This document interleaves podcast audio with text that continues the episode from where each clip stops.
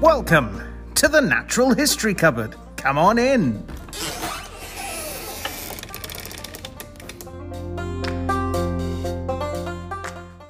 And welcome back to the Natural History Cupboard podcast, the place where the weird and wonderful parts of the natural world come together. I'm your host, Gareth, and with me, as always, is Aaron. Say hi. Hello. Hello there. Hello there. It's not really it's not really the same if you if you don't start out with that. General Garoffi. I, I well, yes, yeah. Um, and it is well, it's just you this evening, isn't it, Aaron? It is just just just me. Yep. Uh, Drew's away on a well earned break, and uh, it is just the two of us. So we are going to be steering the cupboard, hopefully not into the rocks, if you can steer a cupboard. I I missed an opportunity there to say Megavan and Melon. You did actually, yeah, yeah. What's Mellon then? friend. Oh. Mellon. What's- friend in Elvish? Mellon. Wha- What's Melin? Friends. Oh, I see. Well, there you go. Tolkien was rather good. He even put the plurals of friend and friends. I've been looking into his uh into some of his language stuff. It's it's very in depth. Tolkien was, yeah, he was a definite uh, master of uh, of of languages. In fact, I think he didn't he speak at least three or four of them, other than ones that he obviously created himself. But Yes, yes, he did. Yeah. And he contributed to the Oxford Dictionary. oh, well, there you go. Thank you for tuning in to the uh, Natural Hobbit podcast this week. Tonight in the Green Dragon. yeah. Anyway, Mm. shall we get more onto the subject of animals uh, as opposed to uh, mythical lands, uh, which are equally as interesting? We so, uh, have you have you been up to anything uh, nature based this week? I'd love to say I have, but I have spent most of the week very very sick. So uh, oh dear. I've done very very little other than helping guide some of my students through their uh, synoptics for um, animal care. So that's been uh, well the bit of the week that I wasn't uh, incredibly ill uh, was was spent doing that. So uh, what have you been doing, Aaron? I'm gonna be honest. I've not actually done anything uh, this week. Oh, No, terrible. no, I've not, Terrible. not done anything. this is why we need Drew here, uh, for the very simple reason that he's out and about in the uh, the outside world more than we are. We're uh, we're Yeah, quite in the- often confined indoors, you and I. In the Drew mobile. Yeah, he's uh, he's out and about. In fact, he's probably out and about. At, well, not at the moment because we're recording of an evening, but uh, he's he's probably been out and about today. I'd imagine. I would have thought so. Yeah. Hmm. Well, shall we shall we jump from our lack of news of the natural world into actual news of the natural world? Yeah. Okay.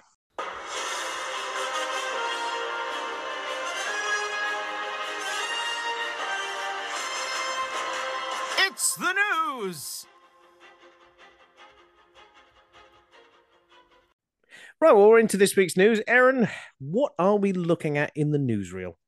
Well, yeah, as, as uh, regular cupboard dwellers will know, here in the Natural History Cupboard, we like to keep you all updated on the big news coming out of the weird and wonderful world of natural sciences.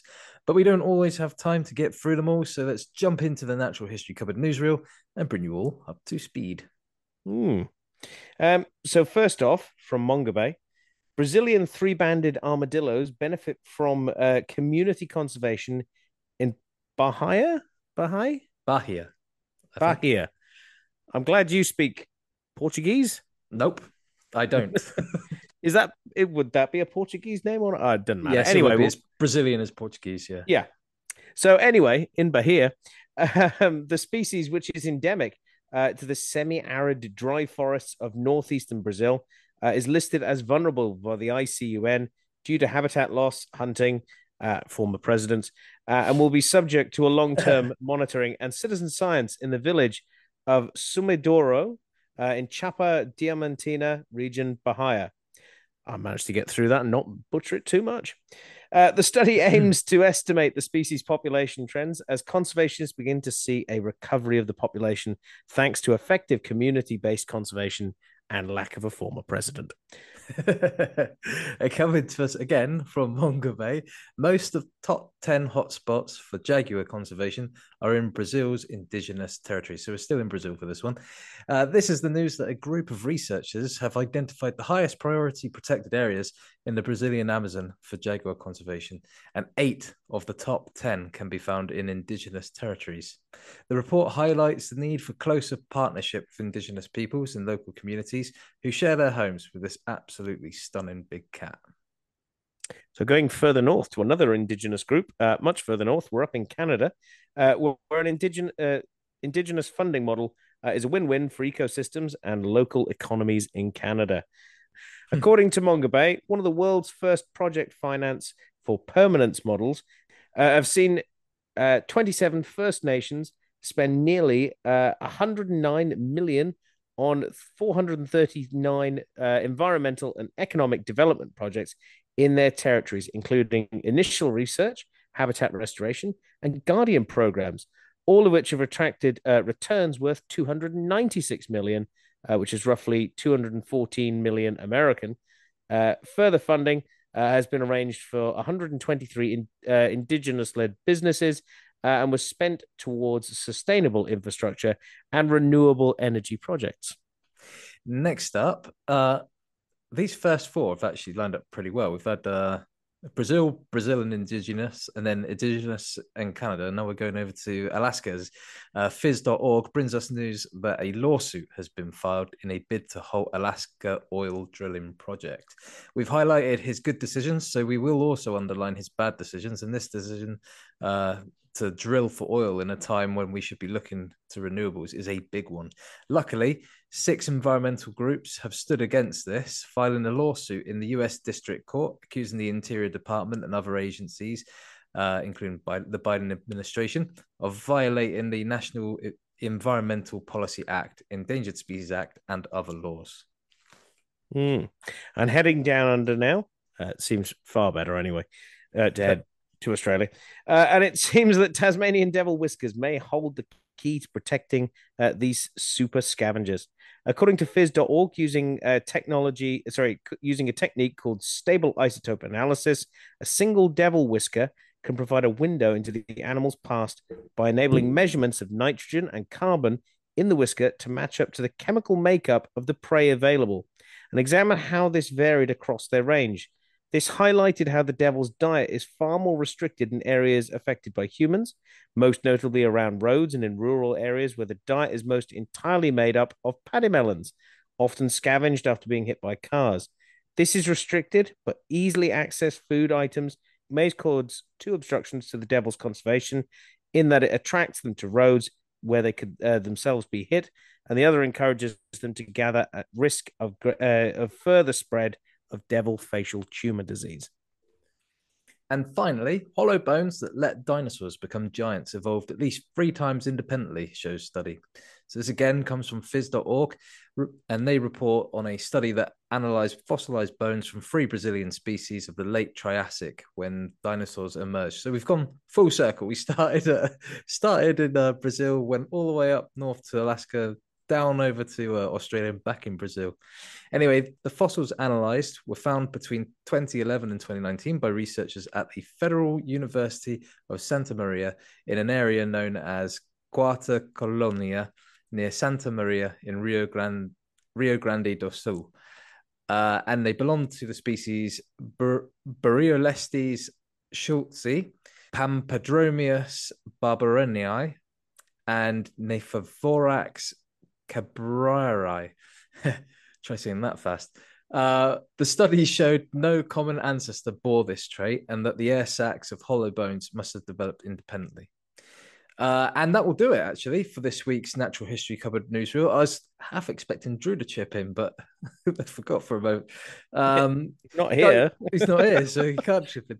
Guys, if you have a news story you want us to cover, send it in to us, and you might see your chosen topic or news article covered here or in our main topics. Uh, and we have actually had a, a, fair few people send them in. Don't worry, we're not ignoring them. We will get to them um, in time.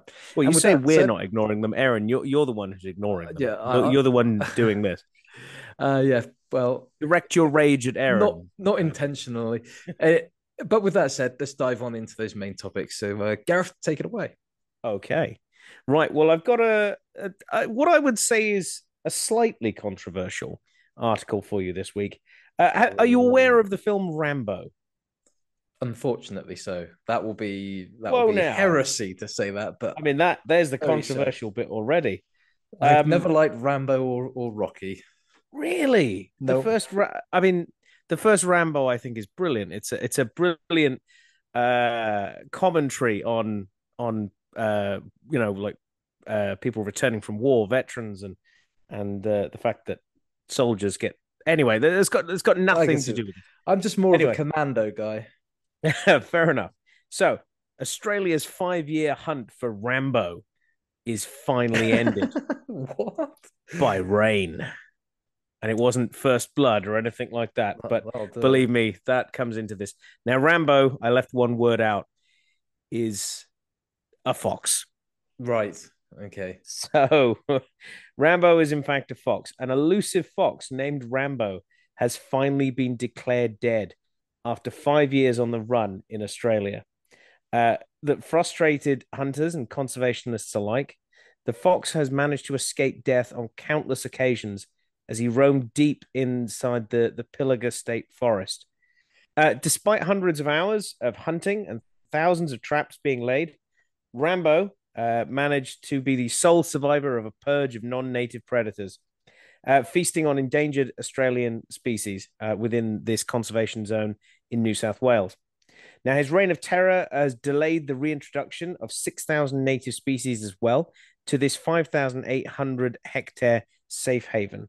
So we're not talking about um, a completely wild area. This this is a, a huge area, um, tiny compared to obviously the majority of Australia, but fenced off to keep out predators. Wayne Sparrow, the Australian Wildlife Conservancy Pilliga operations manager, told the ABC uh, that Rambo's death was a huge boost for their conservation efforts. Our project is to reintroduce native mammals, particularly bilbies, bettongs, nail-tail wallabies, shark bay bandicoots as well, he said. All of these mammals fall into critical range of that species and are heavily preyed upon by cats and foxes. Rambo was last seen on camera traps in October, and it's thought that he perished in floods in the region late last year, although his body has not been recovered. Ooh. dun, dun, dun. I know. I'm. Uh, it could be a sequel. Hopefully not, because to be honest, I'm, I'm very much on the side of the conservationists here. Mm. So, and I'll get on to the why that's a bit of an issue in a second. Um, so in 1980, the the article that I managed to get this from from the ABC uh, says in 1982, the action classic First Blood, Vietnam veteran John Rambo, played by Sylvester Stallone, uses his lethal skill to survive a massive manhunt in the woods near the fictional town of Hope. While the first Rambo film spawned four sequels, which I still can't believe actually, uh, conservationists are now certain that this red furred namesake story is finally over after almost five years. Probably 80% of the control efforts were actually spent trying to find evidence of the fox existence uh, and where he was moving but we are now very confident the fox has met its match, uh, he ended. European red foxes were introduced into New South Wales in 1845 for the sole reason to be hunted by people uh, in the same way that they have been hunted here in the UK. There are now millions in Australia, and they're one of the most dangerous invasive species. Uh, they've been devastating. Um, they've had a devastating effect on native uh, animals such as numbats, quokkas, bridle nail-tail wallabies, burrowing bettongs, and they're blamed for the extinction of several species, uh, everything from the desert kangaroo rat right the way up to several species of bandicoot. So in 2016, researchers said uh, some of the red foxes in Australia had even learned to climb trees to look for unsuspecting baby koalas to eat. So nice. they are a pest mm-hmm. in the truest sense. Now Very I have two two thoughts on this. Growing up in Australia and and starting out doing conservation and uh, that sort of work in Australia, I am very much of the all the foxes and cats and non-native species in Australia need to go. Hands down, needs to happen. We need to eradicate them, control their numbers, because in Australia, those animals are not natives and they do a huge amount of damage. There are some areas that you know we have to learn to live with uh, live learn to live with them, and that's why obviously things like domestic cats um, in people's houses should either have um, enclosed areas to be able to still go outside, but not affect Australian wildlife, and not just Australia, but anywhere where those animals are not native to. Um, but obviously, having lived in the UK and being very anti-hunting, very uh, especially fox hunting is is just cruel, barbaric, and just I don't know. It just seems to show that you're a very small, pathetic, petty person to actually have to go after and torture a small animal for your own jollies, Mm. um, whilst doing it on the back of another animal. It just seems absolutely insane. Uh, so I've obviously got a different sort of hat on when I'm in the UK because foxes are native to the UK. They're in their environment. They're doing what they do naturally. It it's sorry to cut you off there, but it's case by case.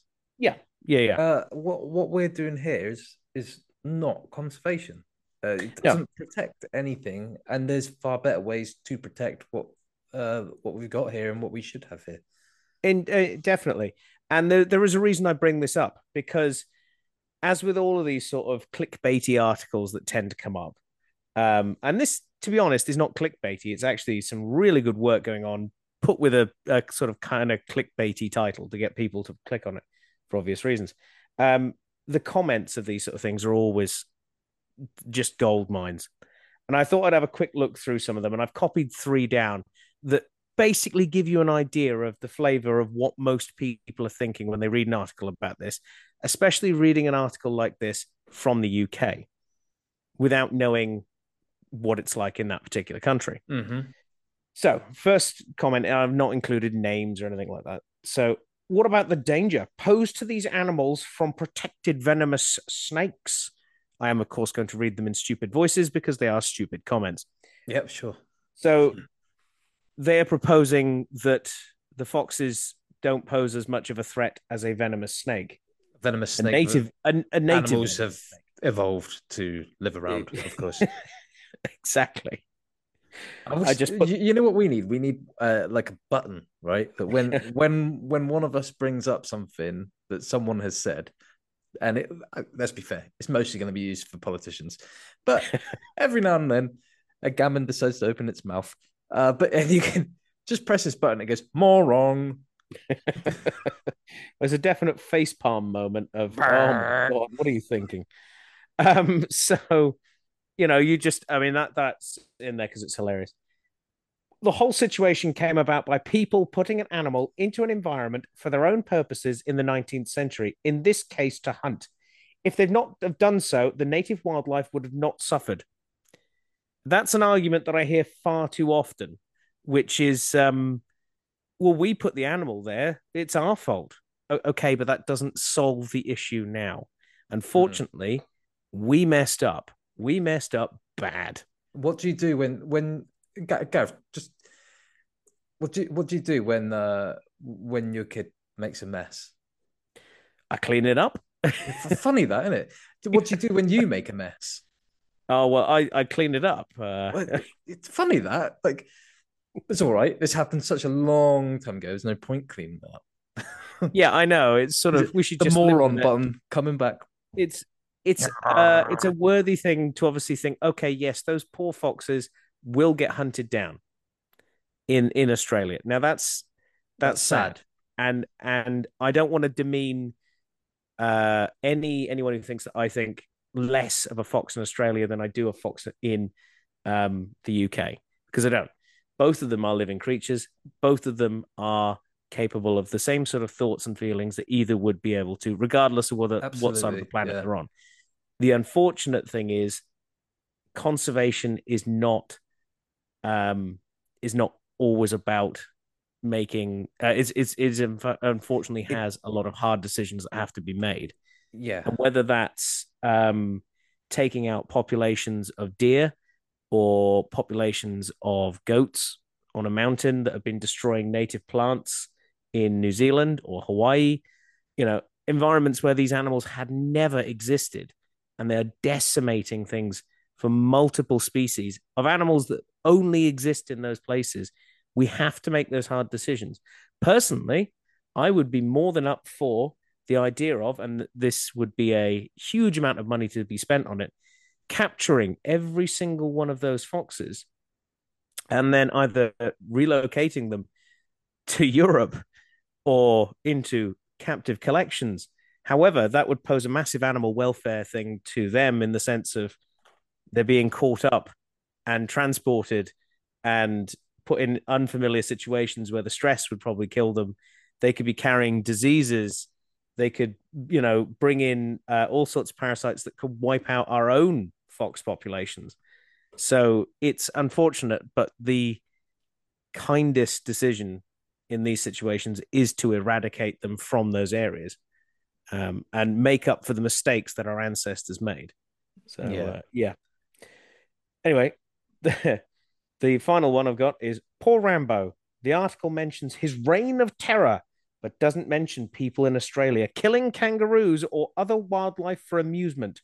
In New Zealand, the government sanctioned dropping poison from helicopters to kill non-indigenous creatures, as if they knew that these non-indigenous creatures, uh, it, sorry, as if they knew they were non-indigenous. This disgusting poison kills all wildlife. That country is off my bucket list to visit. But so... people don't understand that one case doesn't reflect the what the the the the ethical rights and wrongs of other cases. Like as if the exactly in Australia is linked to, to people killing kangaroos. If that fox wasn't there, people wouldn't be ca- killing kangaroos. Is that what people are trying to convince people here? It's it's very loose logic, if that. But oh, yeah, the Jesus. the final one on that is like I said, the New Zealand government dropping poison. It's poison for rats, and it's put in bait boxes and things that no native species will be able to access. They don't just drop poison willy nilly in bags of sweets out the side of a helicopter. So one day you wake up, and it's all blue outside, you're bleary eyed, you've had a hard night the night before, and, and you open the window. Oh, honey, honey, it's snowed. Oh no, it's blue. Oh, they've been out with the rat poison again. Oh, the, yeah, they've over the centre of, of, Wellington and Auckland, just throwing it out, bags of the stuff. They are the, they're the targeting little biplane. Little biplane flies over really low, just rat dusting. Yep. They're, they're basically targeting small islands where there are little populations of rats. Very and... smart rats in New Zealand, by the way. Uh, every month when they do their their their monthly rat dusting, they all go underground for several days. Wait, wait for other animals to eat it.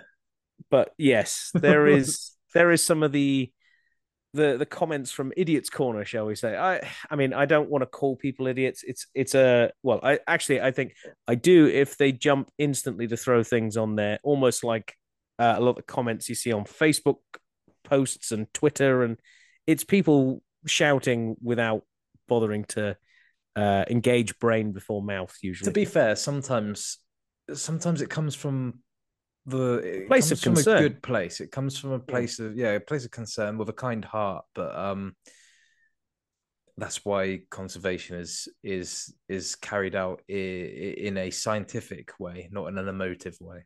Yeah, yeah, it's and I thought that would be the perfect article to bring up in the sense that it really does straddle that line. It's an animal that is despised in Australia as well a lot of people keep chickens, a lot of people keep rabbits, and all those sort of things that mm-hmm. foxes get into. You know, um, to be honest, I've seen more foxes when I lived in Australia than I've ever seen here in the UK, apart from once when driving through London.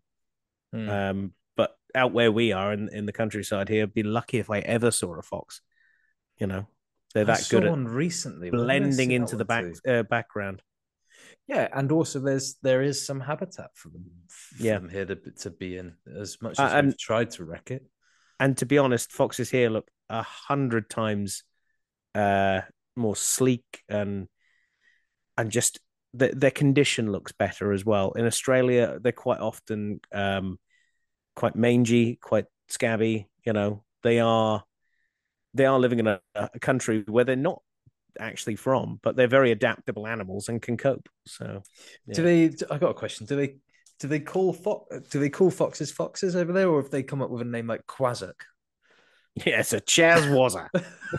no, it's a fox. Yeah. Yeah, no, it's just called a fox. Fair enough. I mean, people went, hmm, yeah. Yeah, no, it's that's simple. It's three letters. That'll do. It's late. Yeah. They've already named a load of animals. It's time to go down to the pub. Exactly. When you when you've already gone, look over there, it's a bridle nail-tailed wallaby. Oh, it's gone. Okay. By that point, you know, fox is a lot easier to say. But yeah. Right, shall we move on to uh, your news article, Aaron? Yeah, yeah. Mine's a mine's a short article, but one that you'll you'll I think you might be proud of me for for trying to cover something concerning this animal, to be honest. Uh, because my news article uh, is headlined "Researchers Reveal Evolution of Oldest Spinosaur Brains." Oh God. I've, I'm actually covering an article of the Spinosaur. I just to be clear, I don't have a problem with Spinosaur. I have a problem with Jurassic Park three. It was a terrible movie before the Spinosaur turned up. In fact, the first time I watched it, I didn't even get to the Spinosaur bit. Um. Anyway, so my uh my my article is uh is coming to us once again from phys.org. I've used it a few times uh, this this episode, and it's a little bit on the older side being published on the 22nd of February, but it's an interesting one nonetheless. Um, so basically, to understand the evolution of spinosaur brains, their senses, and how they interacted with their environment, a team of researchers from Ohio University and the University of Southampton scanned the fossilized brain cases of Ceratosuchops and Baryonyx two British spinosaurs and the oldest spinosaurs for which the brain case is known, which is really cool because they both come from from from our neck of the woods, our, our end of the world. Uh, now, once once scanned, the team digital, digitally reconstructed the internal soft tissues in order to look into the animal's mind, and what they found was a very primitive olfactory bulb. That's the part that analyzes smells, and that the ears were probably attuned to uh, very low frequency sounds.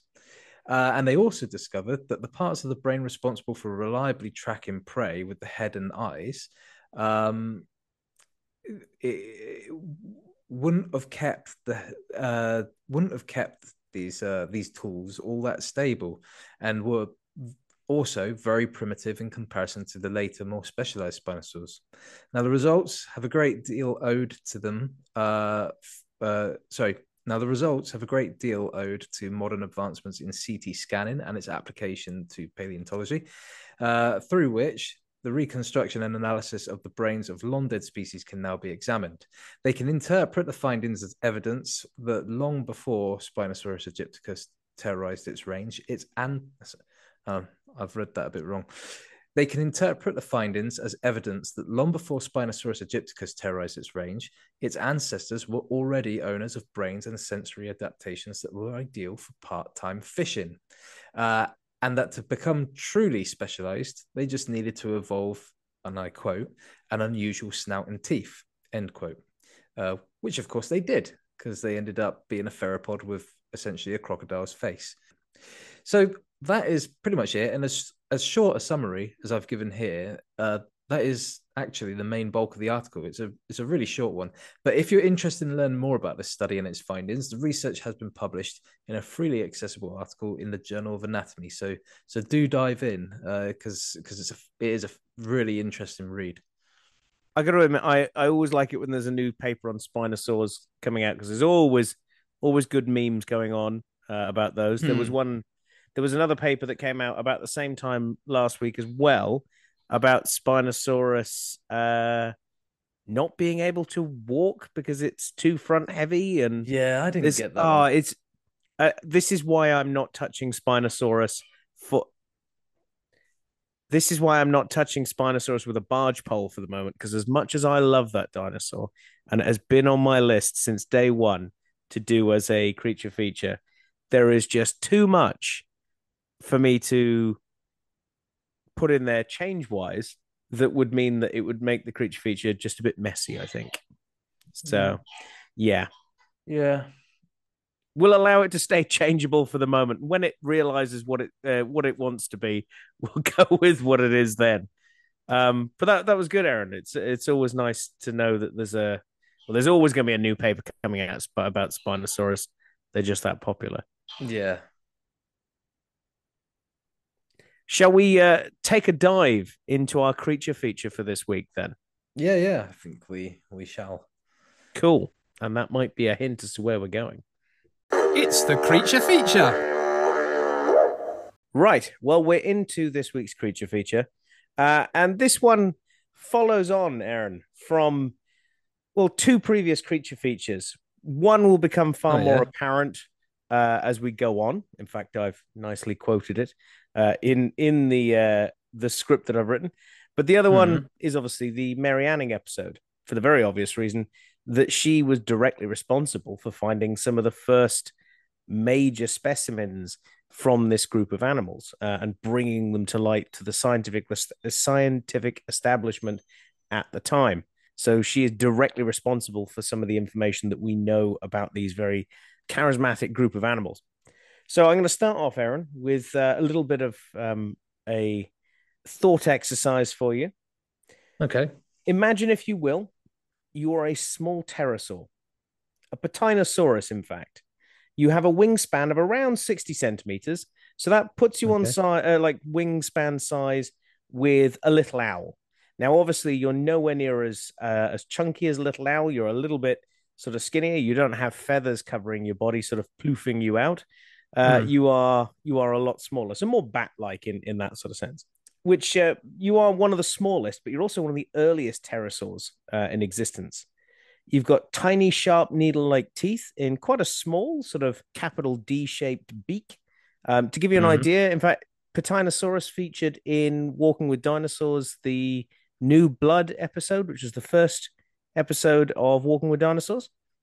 You saw right. them sort of flittering around, catching stuff. They they spend their lives catching insects and, and other small winged uh, creatures uh, as they're flying around.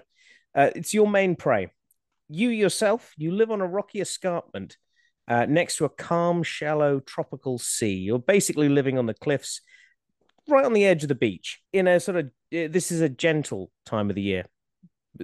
The uh, the place where you are can get pretty horrible um, as the uh, the seasons change, and it is seasonal here, but it is pretty much always hot. It's always dry, and the only real relief is where you are because you've got the sea on one side.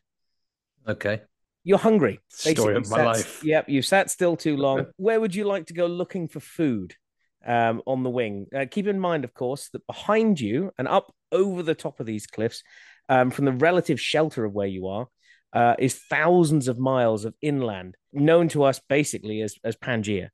Uh, mm. And it gets increasingly more arid and harsh the further you go in, to the point where there are grand deserts in the center. But in your simple mind, and I say simple because you are, well, quite simple. a small little pterosaur. uh, you are but a small pterosaur. But uh, to you, it's it's basically known as that hot, dry place with no good food. Mm. So, uh, where are you going looking for food, Aaron? Well, my first thought is um, don't know if these will have existed at the time, which kind of betrays my ignorance uh, of of prehistoric inverts a little bit. But um, I'd probably go down near the near the shoreline, near the on, on the beach, looking for like them kind of springtail type things that flip flop around when I when I'm down there. Okay. Yep. Little, they're little like. I know what you, mean. You mean sandhoppers? Yeah. They're a tiny little uh, uh crustacean, crustacean, aren't they? Yeah. yeah. So yeah, they they're definitely around. Um, cool. that's that's a good place, and you're going to find them down by rotting seaweed uh, mm. and all the debris on the strand line of the beach. Uh, so that's the perfect place to go. Uh, you've chosen to search for food on the beach, snatching up insects uh, attracted by the rotting vegetation, the hmm. humidity. Of the area as well. Because, like I say, it's quite sheltered. You're tucked away. You've got the sea on one side, uh, and seaweeds that uh, get washed up on the shore, along with dead animals occasionally. Now, you manage to chase at this point a large dragonfly. This will be essentially a whole turkey for you. You this is your Christmas mm. dinner all all at once. Uh, it's big, but it's fast. This thing is is really really good at staying away from you as much as it can, and you effectively have now entered into an aerial combat uh, after this uh, this aerial predator itself. Lock as foes in attack positions. Indeed, its speed easily matches yours, but you are able to keep up and basically get an eye of where it's going to go next. And it starts to get desperate. As you gain on its tail, you can taste that juicy insect in your beak Mm. already. You are planning what, you know, how quickly you're going to munch this thing down. Uh, and thanks to your lightweight but powerful body, you are definitely keeping up with every sharp turn and maneuver it throws at you. Um, I'm like a pod racer in to Eve. Uh, definitely. All of a sudden, it throws a right hand turn at you and shoots out over the water, uh, trying to lose you in the glare of the sun as it hits the uh, the gentle waves. Do you follow? Do you let this prey get away? Yeah, unfortunately, you you've already said that I'm a simple animal, so I, I think my uh, I think my fear of potential predation from the depths has been eliminated by the tasty morsel I can almost I can almost taste in my beak. So yeah, I'm gonna hang a right and straight out over sea after it Okay. You you into in a certain death. I'm sure. I don't know what you're talking about. You, you throw in a right hand banking turn, very quickly gaining on the uh, the your prey, uh, and you dart out over the water. Uh, and then within an instant, boom, a flash, massive jaws, teeth, pain, and then darkness. Oh. You have you that that's it. I'm afraid uh, your uh, no, uh, your your no dragonfly prey keeps on flying, and well, it it's laughing at you with its tiny dragonfly voice, I guess. Uh, but you have just become prey to a marine monster from a family of marine mo- uh, reptiles that will rule the waves for almost 160 million years. Sad, sad end for your your uh, your Peteinosaurus persona. Uh, but back in the uh, back in the room, as it were, you're not dead. Don't worry. You are you are with uh, you. You've not been chomped on. But I know what some of you might be thinking. They might be thinking, Gareth, haven't we had a creature feature on giant marine reptiles that dominated the planet's oceans for millions of years? The mosasaurs, as in season one, episode 35, a great Hmm. animal of Maastricht. To which I say, shut up. This isn't a redo of those Jurassic World movie monsters that Aaron talked about.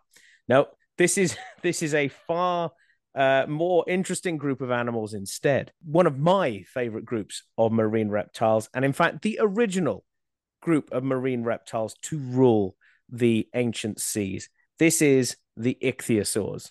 Uh, because these are my favorite group of marine reptiles from the Mesozoic era, it's hard to focus on an individual species.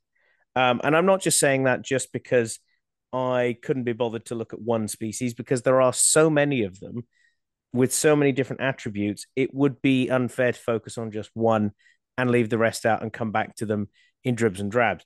I would much rather give the overview now, uh, like we did with trilobites, and then bring up individual fascinating species uh, as we go on. Uh, Hmm. and the trilobite episodes um, that were the trilobite episode we did, obviously being in season two, episode 34, A Tale of Trilobites, which coincidentally is actually where our story starts uh, with the death of the trilobites. Hmm. Aaron, do you remember why the trilobites are no longer with us? Um, wasn't it the um the Great Dying? It was indeed the Great Dying. Um, so Yeah. this creature feature rightly begins at the end of that previous creature feature, which was during the Great Dying. So 252 million years ago, uh, planet Earth decided to basically hit the reset button uh, at the end of the Permian era um, with what is known as the Great Dying. Uh, this event basically wiped the slate clean, and in some e- ecosystems, literally did so, uh, with a whopping 90% of all life gone from the Earth, including, obviously, as well, all of those trilobites. Uh, however, it left the playing field open for new animals to take up uh, ecological niches, and this is exactly what the, the progenitors to ichthyosaurs did, uh, and took full advantage of the uh, of the open ecosystems that were there at the time. So, first things first, what does an ichthyosaur look like? Aaron, can you uh, can you give us your interpretation of of what an ichthyosaur looks like? Because the name should probably give some of it away to a lot of people, um, but also at the same time, it is one of those creatures that is not always known to people exactly what they are because they're not as famous as, say, the mosasaurs or the plesiosaurs. Yeah, sure. I I would say that um, the body plan is roughly shark-like. It's it's a fish uh, kind of shape, but the face has a bit of a snout that makes it look a little bit like a vicious dolphin. yeah, um, essentially, yes, that's very very similar uh, to to where I was going to uh, to take it now. Um, so they do have the body that is very very dolphin like uh, in shape, but also shark like in shape. They sort of have attributes of both if you combine the two of them together, and you'll see in a moment why. Um, for a very very good reason obviously one comes before ichthyosaurs and one comes after them. Um, but uh, the name itself as well literally means fish lizard. Uh, ichthy meaning fish in in Latin mm. or in is it? I think that's Greek for uh, for ichthy, isn't it? As opposed to Latin. Yeah. I, I don't know what the Latin for fish is, but um, and saurus meaning uh, reptile or lizard. Uh, so they uh, they basically do look a bit like a, and I've heard them uh, described this way so often, is a reptilian dolphin. Uh, and in fact, Aaron, not to uh, give you sort of PTSD of uh, of our time spent together on uh, on Ark, but uh, you probably remember the ichthyosaurs that were on that, and how ninety nine percent of the other people who played the game just called them dolphins. Yeah, yes, yeah, I it, do remember that. It did irritate me quite a bit, and there and there is quite a difference between the two for a very simple reason. Um, but they both have very, very similar uh, traits as well. There basically is a reason why there's this overall shape that seems to be very similar between uh, these three completely different, unrelated animal uh, animals. Sorry, uh, and that is because there is an arms race uh, that took off at the end uh, of the Permian extinction. So you had the the wholesale destruction of ecosystems, and it meant that there were chances for for species to fill out all these different ecological niches from uh, feeding on the seabed, um, whether it being uh, feeding on plants to feeding on other animals, uh, to open water hunting and everything in between, from shallow seas to deeper oceans. All of these places were open, and it meant that ichthyosaurs and lots of other creatures as well. But ichthyosaurs were one of the first major successful groups to really, really hone in on this. Uh, did well, uh, and they basically copied an already well worked body plan, and that is the mm-hmm. shark body plan. So sharks have been around for millions of years before this point and had specked out in a variety of different ways. But their body plan is very, very similar. It's what's known as tuniform, and that's literally from tuna, uh, although the scientific name for tuna is Thuna, uh, Thunnus, um, and that's where thunniform or tuniform uh, locomotion gets its name, which is the tail providing all the power, but allowing the head to stay relatively straight and locked on to what it's doing. So the the, the tail can be frantically moving uh, side to side, but that head is is uh, going straight through. And it's a really efficient form of locomotion that allows sharks to go after their prey in open water situations. And ichthyosaurs essentially did the same. Uh, and it's uh, a body plan that has worked so well that it continued on. Um, when obviously the ichthyosaurs disappeared millions of years later, uh, we see uh, dolphins taking up the exact same way of moving through the water. Now, there is a big difference between the way that sharks and ichthyosaurs and dolphins move. Sharks, uh, like all other fish and like uh, reptiles, move with their uh, their spine side to side, whereas dolphins, because they are mammals like us, they move their spine up and down. So think of uh, a fish swimming through the water. You'll see its tail going side to side. Uh, the same with a crocodile; its tail will go side to side. But if you see a dolphin, it goes up and down, up and down uh, and that's their way of moving. But it's still considered tuniform. The dolphin's head is hair is is held straight at the front and able to focus on its prey. But this shows the wonders that convergent evolution put on display. And it's because if two species face a similar problem or challenge, opportunity, uh, or sort of hole in an environment, and an ecological niche, uh, evolution will basically end up with them shaping their bodies in very, very similar ways. Both ichthyosaurs, sharks, and dolphins swim after prey in the ocean. So, therefore, a streamlined body uh, with fins will provide the best hydrodynamic advantage for them to be able to catch their prey. This allows them to swim faster as well, and obviously outcompete slower animals. Uh, and we know that ichthyosaurs and sharks, as well as dolphins, uh, have streamlined bodies. They had dorsal fins and flippers, and these are the re- results of basically uh, converging along this same line. Since dolphins uh, and sharks uh, also occupy similar niches and face similar situations, they have similar adaptations between the two of them uh, as well. So it basically means that um, we've ended up with three animals that are completely unrelated doing the same jobs uh, throughout history.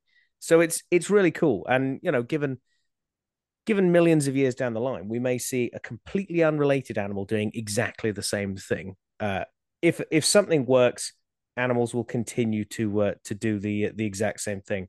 If it ain't broke, don't fix it. Essentially. Uh, and ichthyosaurs did exactly this. The earliest members of their group, though, didn't exactly have this uh, strongly streamlined dolphin shape to their bodies.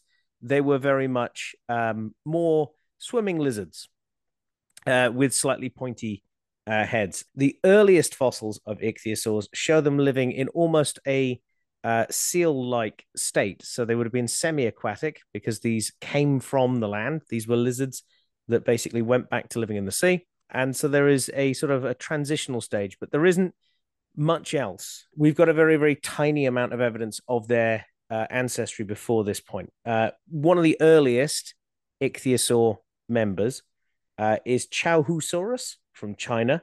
Uh, it was less than a meter long, and it uh, essentially lived a bit like uh, a bit like a seal, like I was saying. As they start to get into the sea, we start to see them become more and more adapted uh, until eventually we start to get these real streamlined, uh, hyper efficient uh, predators living in the oceans. And they were predators. Uh, ichthyosaurs ate everything from shellfish, ammonites, and squid, and even other ichthyosaurs as well. Their diet was carnivorous. They were still eating other animals, uh, even even if they were small. So, Aaron, the uh, the particular ichthyosaur that enjoyed the taste of you uh, as your little Peteinosaurus body was swallowed up uh, into its jaws, uh, was a Campylus, uh, Campylospondylus, one of the earlier uh, groups of uh, ichthyosaurs, which lived right the way around the uh, the coasts of um, Pangaea. Uh, Campyl- mm. Campylospondylus actually means boat vertebra, and they were one of the larger early ichthyosaurs. Imagine an ichthyosaur itself, so this nice streamlined dolphin shape, but make them more a bit like a pilot whale in the sense of a lot longer uh, and their dorsal fin a lot smaller on their back. Uh, so yeah. probably a bit more snake-like in in sort of being able to move. In fact, completely bringing it more to a, a better analogy would be more mosasaur-like, long serpentine and able to uh, to move through the water. So mm. yeah, um, you were munched down by a Campylospondylus. Um, one of the uh, the earlier ones. So sorry to say that's that's what got you in the end. Well, you know, if that was my purpose, then well, so yes, fair enough. You you served your purpose well. Where did they live? They obviously lived in the ocean, uh, but ichthyosaur fossils have been found on every continent, uh, and in large part, this is due to them being not just primarily coastal animals. Like say, they lived pretty much anywhere and everywhere that they could the open ocean, the deep ocean.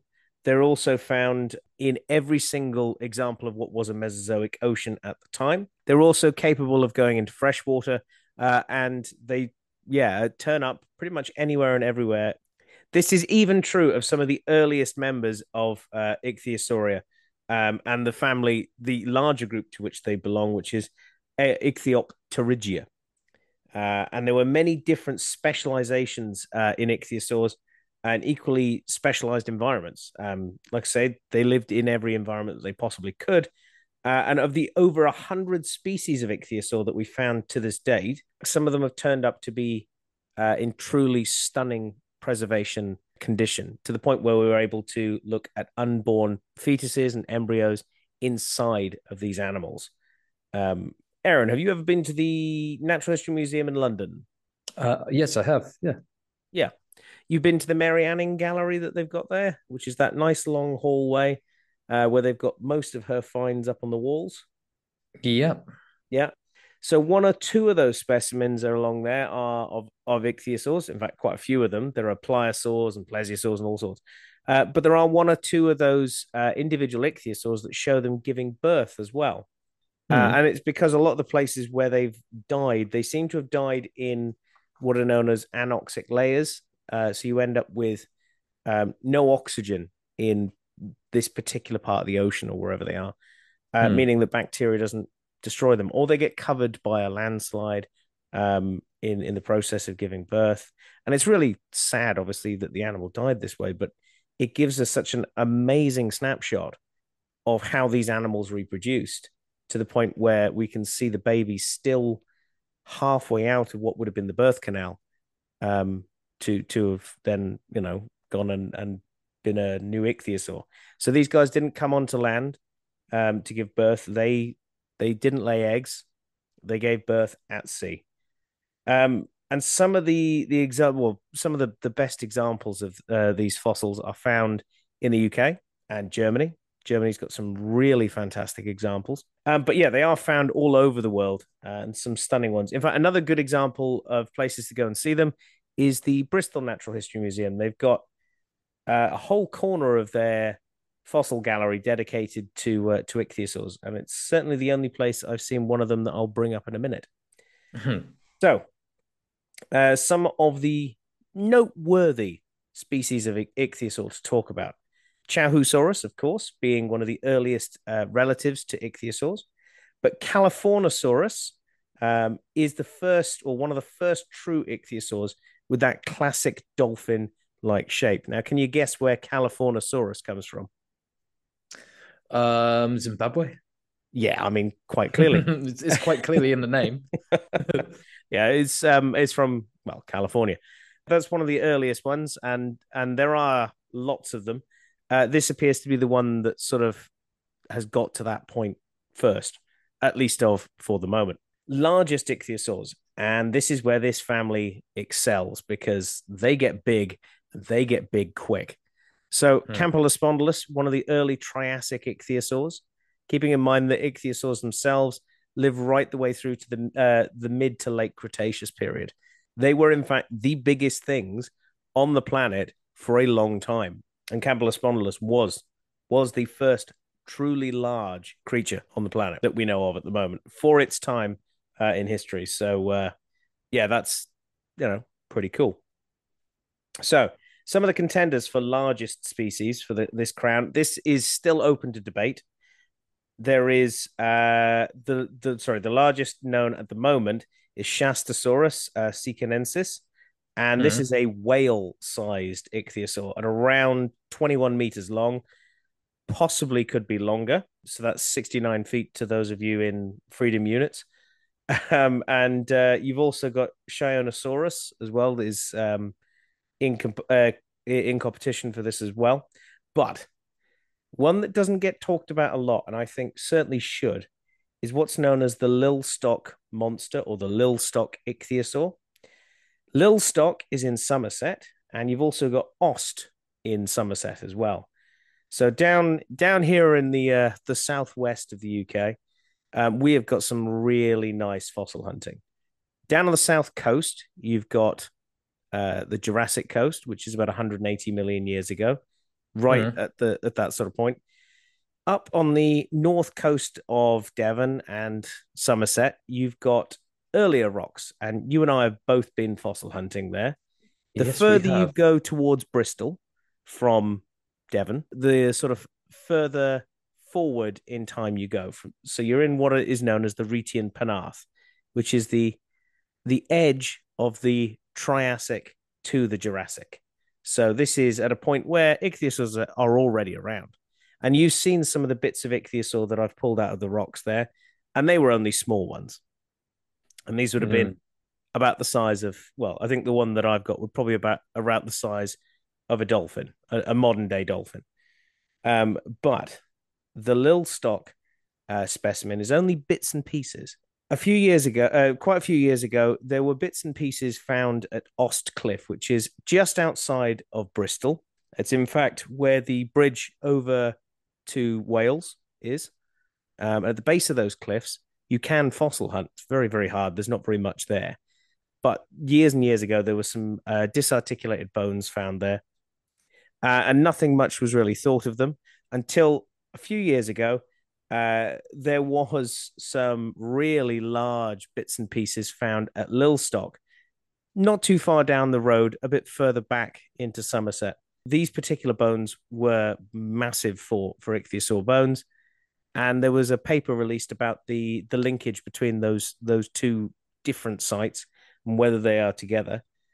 And if that was the case, using uh, size estimates, it would place this particular Triassic ichthyosaur to be a massive 26 meters long, and that would rival a blue whale in size. So that would make it the largest animal on the planet, not just at that point, but in general. So uh, ichthyosaurs would take the absolute crown on that.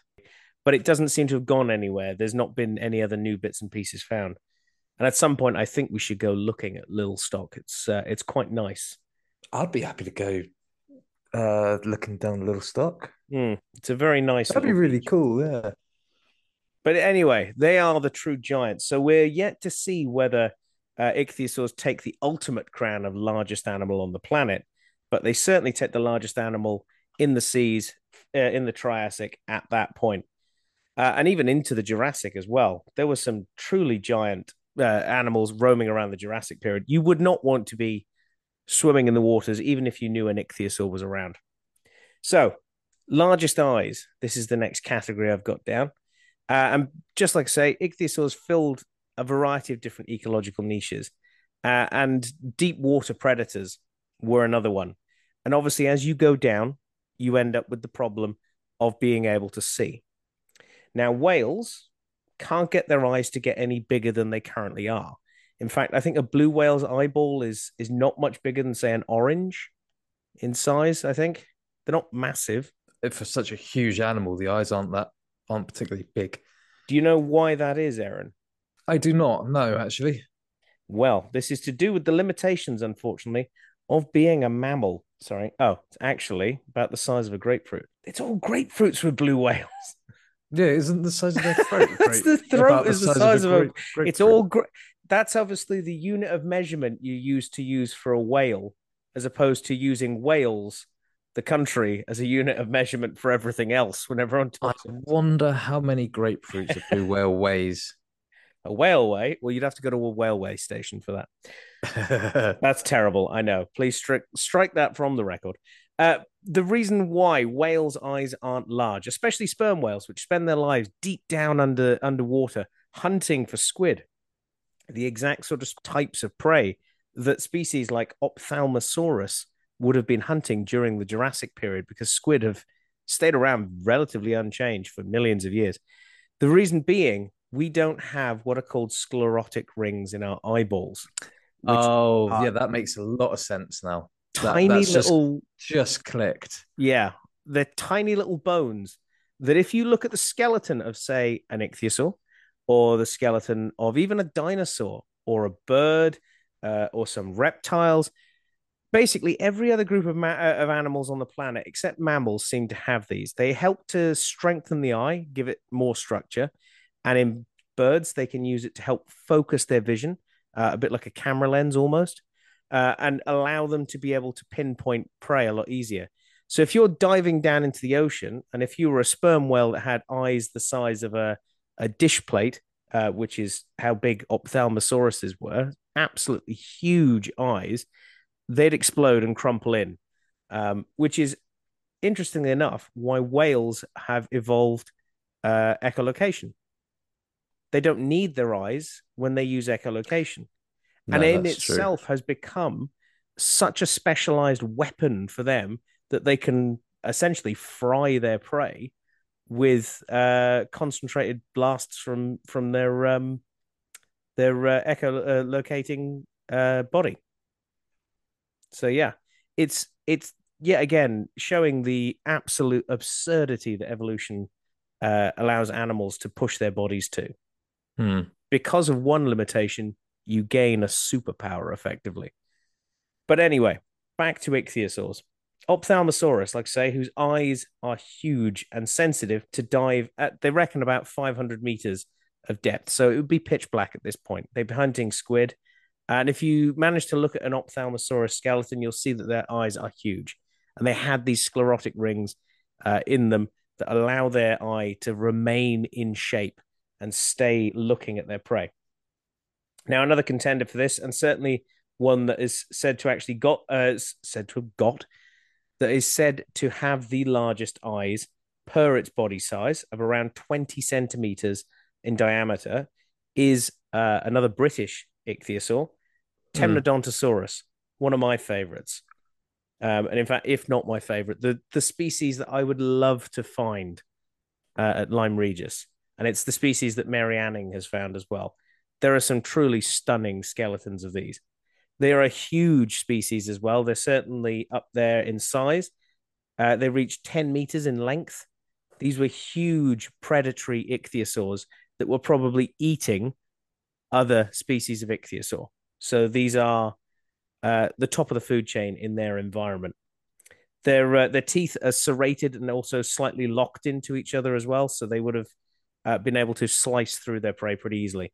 Their name Temnodontosaurus is actually Greek for cutting tooth lizard, which is uh, really cool. That's a cool name. Now we end up down at the bottom of the. Well, I say the bottom of the list. This is this is definitely one that deserves to be on there, and it's the oddest member of the ichthyosaur family. It's Excalibosaurus. Do you want to take a guess where its name comes from? Yeah, from the Arthurian legendary sword. The uh, yeah, yeah, Yep, it just dragged Excalibur, dragged a sword around with it all the time, swinging mm. it hmm. wildly. Um, in one way or another, uh, it did. It it had uh, a um extremely long, elongated rostrum, the lower jaw, uh, about three fourths the length of the upper jaw, giving the animal a swordfish-like look, uh, just with the lower jaw. So more like a garfish actually than anything else.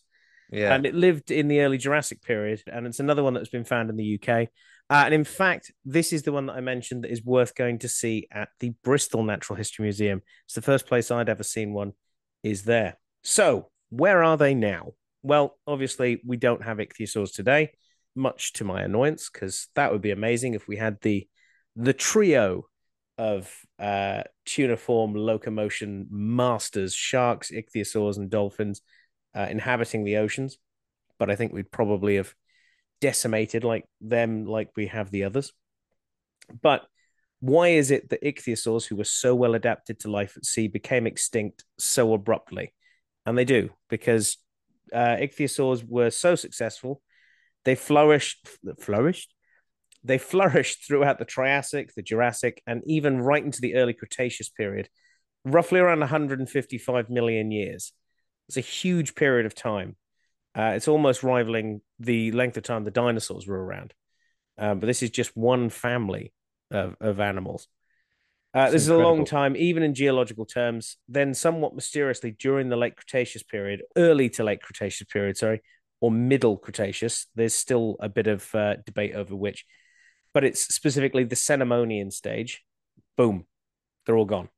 No more ichthyosaurs. This is roughly about 30 million years before uh, another boom would uh, signal the end of uh, the other um, groups of animals that would be around at the same time. So things like mosasaurs and uh, plesiosaurs would also witness the uh, the boom that would uh, wipe things out. But unfortunately, the ichthyosaurs would not, which I suppose is good in some ways, bad in others. But the end of the Cretaceous period, obviously happening 66 million years ago, they're about 30 million years off from that.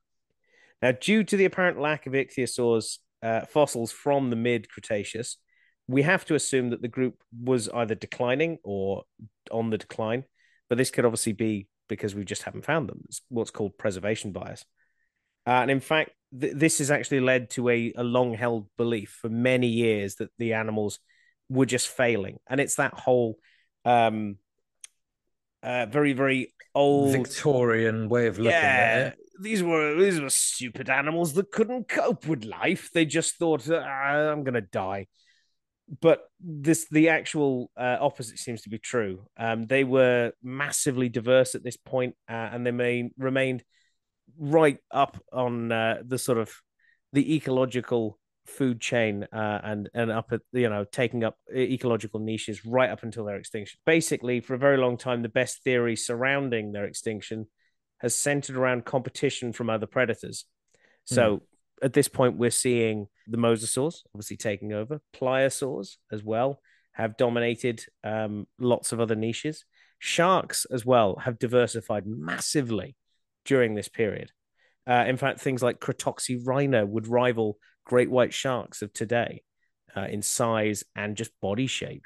So filling in all these different ecological niches that essentially were there for the uh, the taking when the ichthyosaurs first rocked up. All these different animals were encroaching on the ichthyosaurs territory, and in addition, uh, a series of extinction events during the Cenomanian uh, also affected marine life at this point as well. Uh, a variety of different like great die-offs, essentially, nowhere near as much as what can kick things off these all seem to have played a part in slowly chipping away at the uh, bedrock that the ichthyosaurs were at until eventually the last few of them disappeared and and the species or the, the, the group disappeared as a whole as well ending what was a particularly amazing reign for a particularly amazing group of animals thankfully have the animals that we have today because of people like Mary Anning um, who found a lot of those different fossils. And like I say, if you get a chance to go to either the Natural History Museum uh, in London um, or the uh, Natural History Museum in Bristol to some and see to go and see some of these specimens, or in Germany, some of the different museums there, they've got an amazing collection of uh, of ichthyosaurs uh, spread throughout a variety of different places. They are an animal that is iconically the uh, the most iconic Jurassic marine reptile I think that is out there, uh, and they don't get enough credit I think because they just look a bit like a a, a reptilian dolphin. Uh, people just think that they're do- dolphin, yeah, yeah. But no, Completely. they're they're by far one of my favorites, and it's I get excited every single time I find a bit of ichthyosaur. Uh, the one day I want to find a skull, but yeah, they are they're one of my favorites and uh, and hopefully now one of yours. Indeed. Right, we'll pull ourselves out of the blood-soaked waters that is the uh, the Mesozoic seas as Aaron's corpse is slowly digested by Acampola and we'll one one day I'll be I'll be cro- you'll find me as cro- coprolite, and we'll climb onto the uh, shores and make our way to the relative safety of our mailbag. Bing! You've got mail. Ooh, it's an email.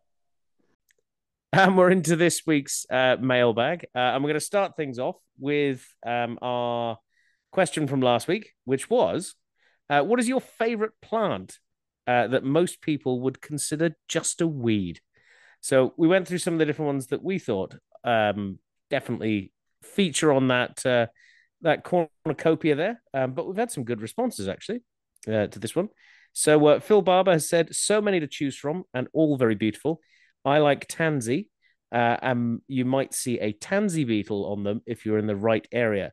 I also like ragwort for the cinnabar moth, uh, and that's yeah. The, the tansy beetle is a, a rare species that uh, that uh, is only found on the tansy plant, and only in a certain part of the UK as well. So, a very cool species.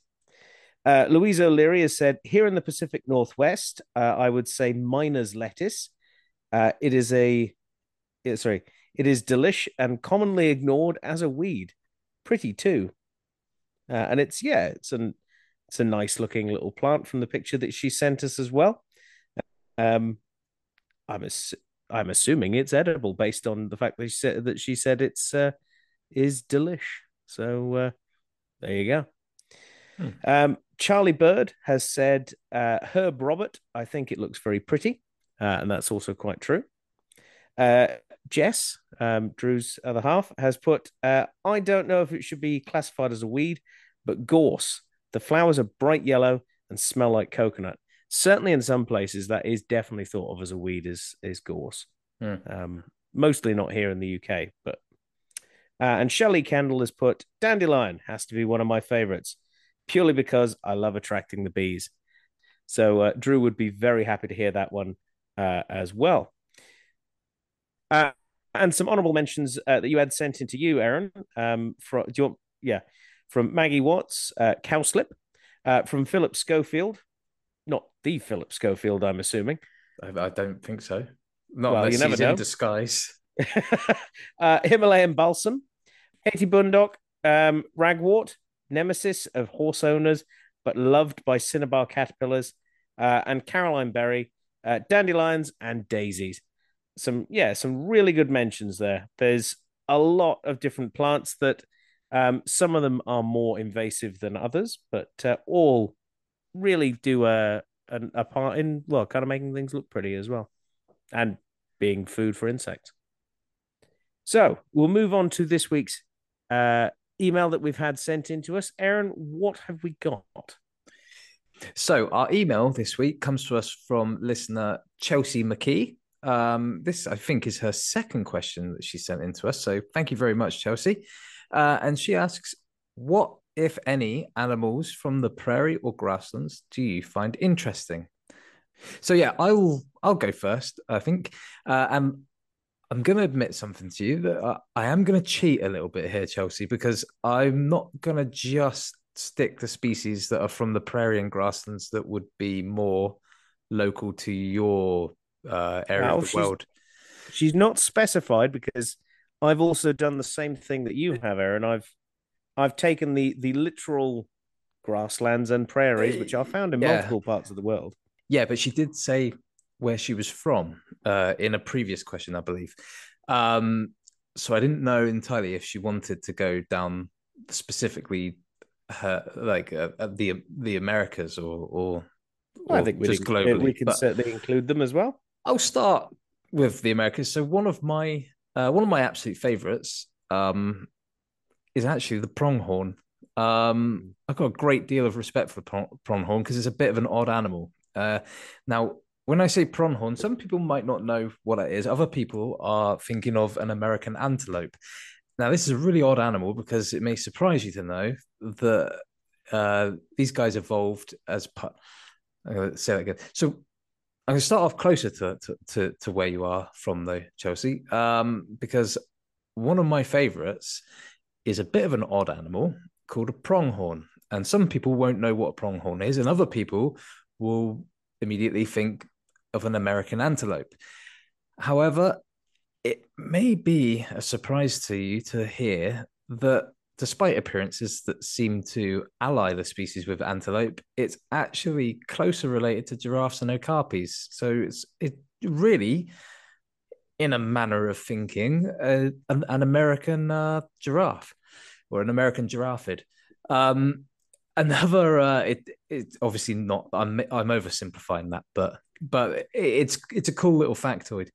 Another cool factoid about the pronghorn is that it actually evolved as part of a uh, uh, sorry, it actually evolved as the result of an arms race with the cheetah or the American cheetah, really, because the animal is often considered to be an African species, uh, but actually had a once far wider range and evolved initially in the Americas. Um, and yeah, the pronghorn basically evolved to survive the cheetah, and the cheetah evolved to catch the pronghorn. They're constantly one up upping each other.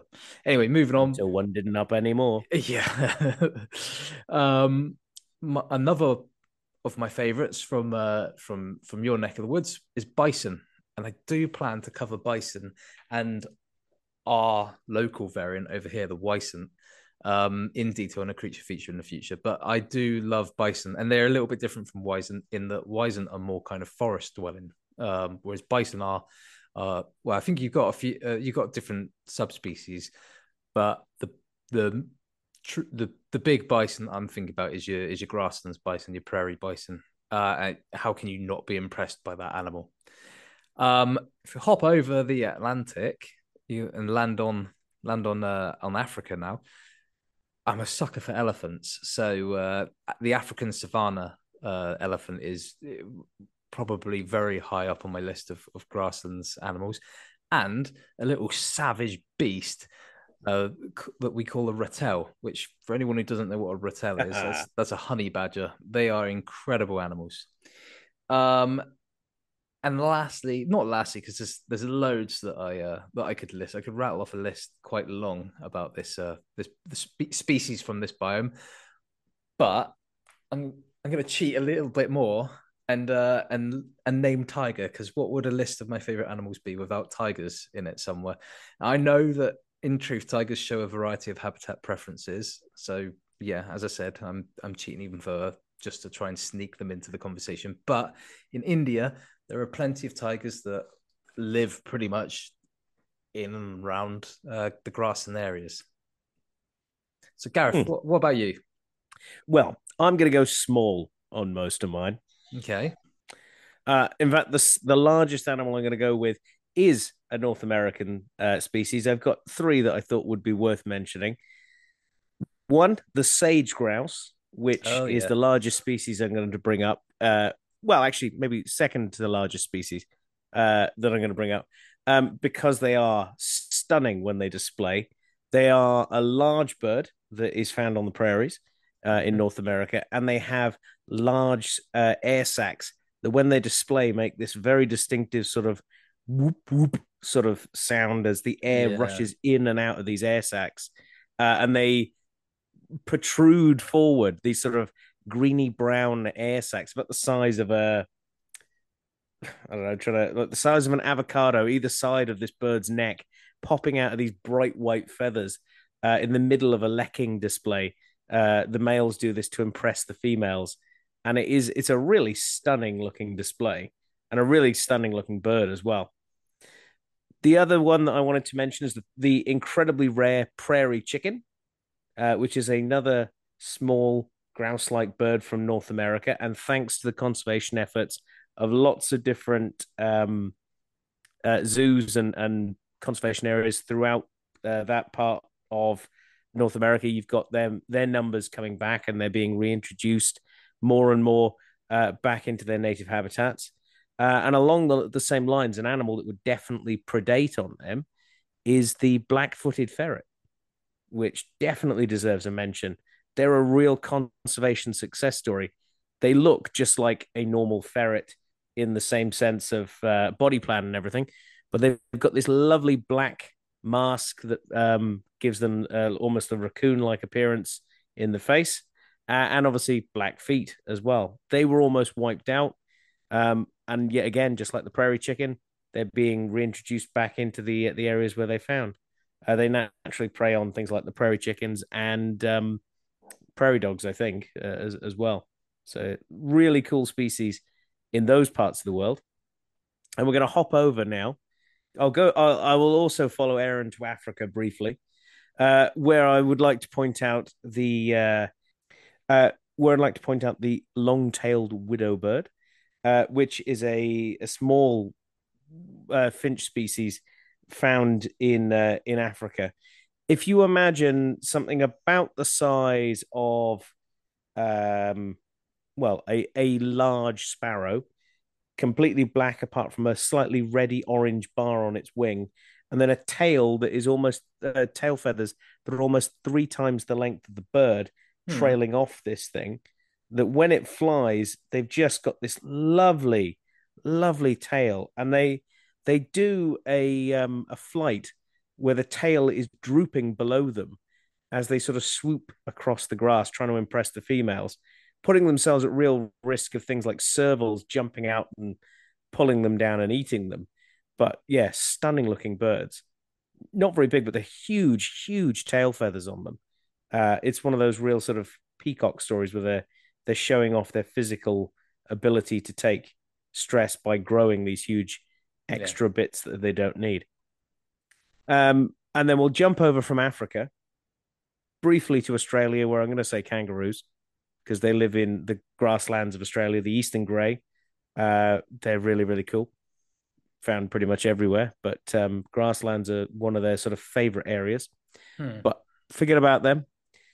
The final place, uh, sorry, there's two final places I wanted to mention.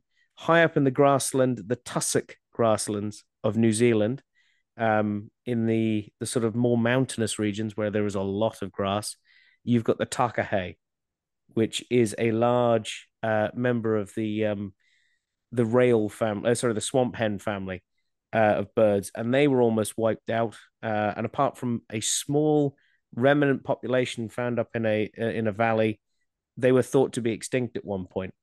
But conservation efforts are now seeing their their reintroduction back into other areas throughout New Zealand, where they survive in these these tough grasslands of not very much else to eat. That's really cool. But the final grassland I wanted to mention is one of my favorite creatures of which I've never seen. Not that I've seen any of those other animals, actually, which is apart from the eastern grey kangaroo. That's really sad, actually, thinking of all those other animals I've never seen. But I've picked some really obscure ones, I suppose. I've actually, I, I, I didn't think to say this at the time, but I've actually worked with eastern grey kangaroos. They're really cool. Yeah, they're nice. They're Hmm. they're quite a nice species.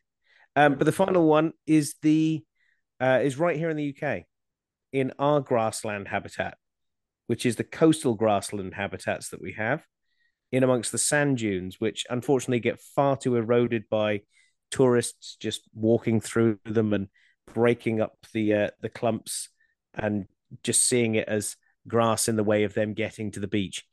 But in amongst those grassland habitats, there uh, is one of our most ferocious predators, and that is the um, the tiger beetle. Oh, cool. Yeah. Tiny, tiny predatory beetle that move at an incredible pace. They've got really, really good vision. I've never seen one. I've always wanted to see one up close. I've gone looking in loads of different places, but I'm always unlucky in trying to find them. But yeah, that would be that would be one of my favorite species to hopefully go and see. I mean, if any on those lists would be pretty cool. Well, that's really, Yeah. Yeah. Yeah. hopefully that has uh, has given you an idea of some of the our favorite grassland species. In fact, we could have even gone as far as saying things like, um, I thought you would have actually mentioned, uh, Aaron, the uh, Saiga antelope. You know, I, that was that was in my top 10 because I did Mm. originally have a uh, a list of 10 okay and one of those was actually uh, even more of a cheat than tiger because it was actually an extinct animal but um oh, we're not bringing extinct animals into this. it was a, it was a mammoth but uh Ah, the um but yeah I decided to cut it down to 5 just to it's it's be a bit really hard, isn't it? It is because because because you often think of like when you think of interesting biomes. So don't think of interesting animals and don't think of interesting plants.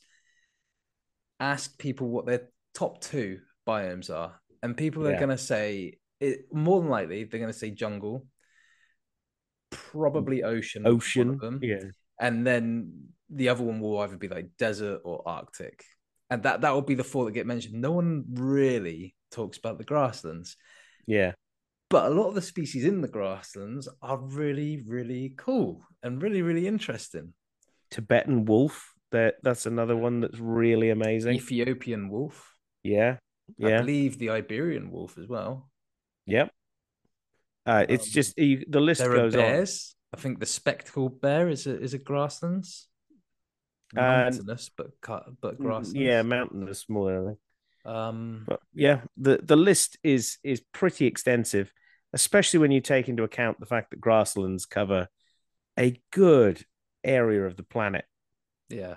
In fact, uh, that brings us to the point of uh, saying this week our question for you, dear listeners, is what is your favorite grassland species? Uh, and if that sends you down a rabbit hole of looking for uh, a species that you may never have heard of, all the better. In fact, there is a fantastic episode of uh, Planet Earth 2 that is all about grasslands, which Hmm. I'd highly recommend going and watching. So uh, let us know in the usual places on our Facebook and our Twitter, where we'll put that up uh, later in the week um, as to uh, to what the question is. But um, Aaron, that pretty much brings us to the end of the episode where I get to tell people- screaming to a halt. I know. Hmm. If you want to get in contact with us or with uh, anything we've said, um, if you want to shout at us, please don't shout at us. But uh, if you want to send us an email, feel free to do so on our email address. Uh, it is the Nat History Cupboard at gmail.com. Like I say, we're always on Twitter and on Facebook where we put all of our different bits and pieces up. We're also on Instagram and on our fantastic Teemill store as well, where all the different merch is available. Uh, but remember, if you liked what you've heard, you can leave us a review on whatever podcasting service you are listening to us on. Um, like, subscribe, smash a bell, put an icon somewhere, move something, I don't know, tick something, click a box, one of those. Um, but Aaron, that just leaves me to say big thank you for uh, for being here. Yeah, you're very welcome. Another another educational uh, lesson. Well, thank you. I, th- I, do you know what? I think we've done quite, we've covered quite a bit of ground in this episode. We've, I think uh, so. Yeah. Uh, and um, a big thank you uh, to you at home for listening. And we'll see you next time here in the Natural History Cupboard. Bye. So, were you able to see in the dark and hunt squid? what did it cost you?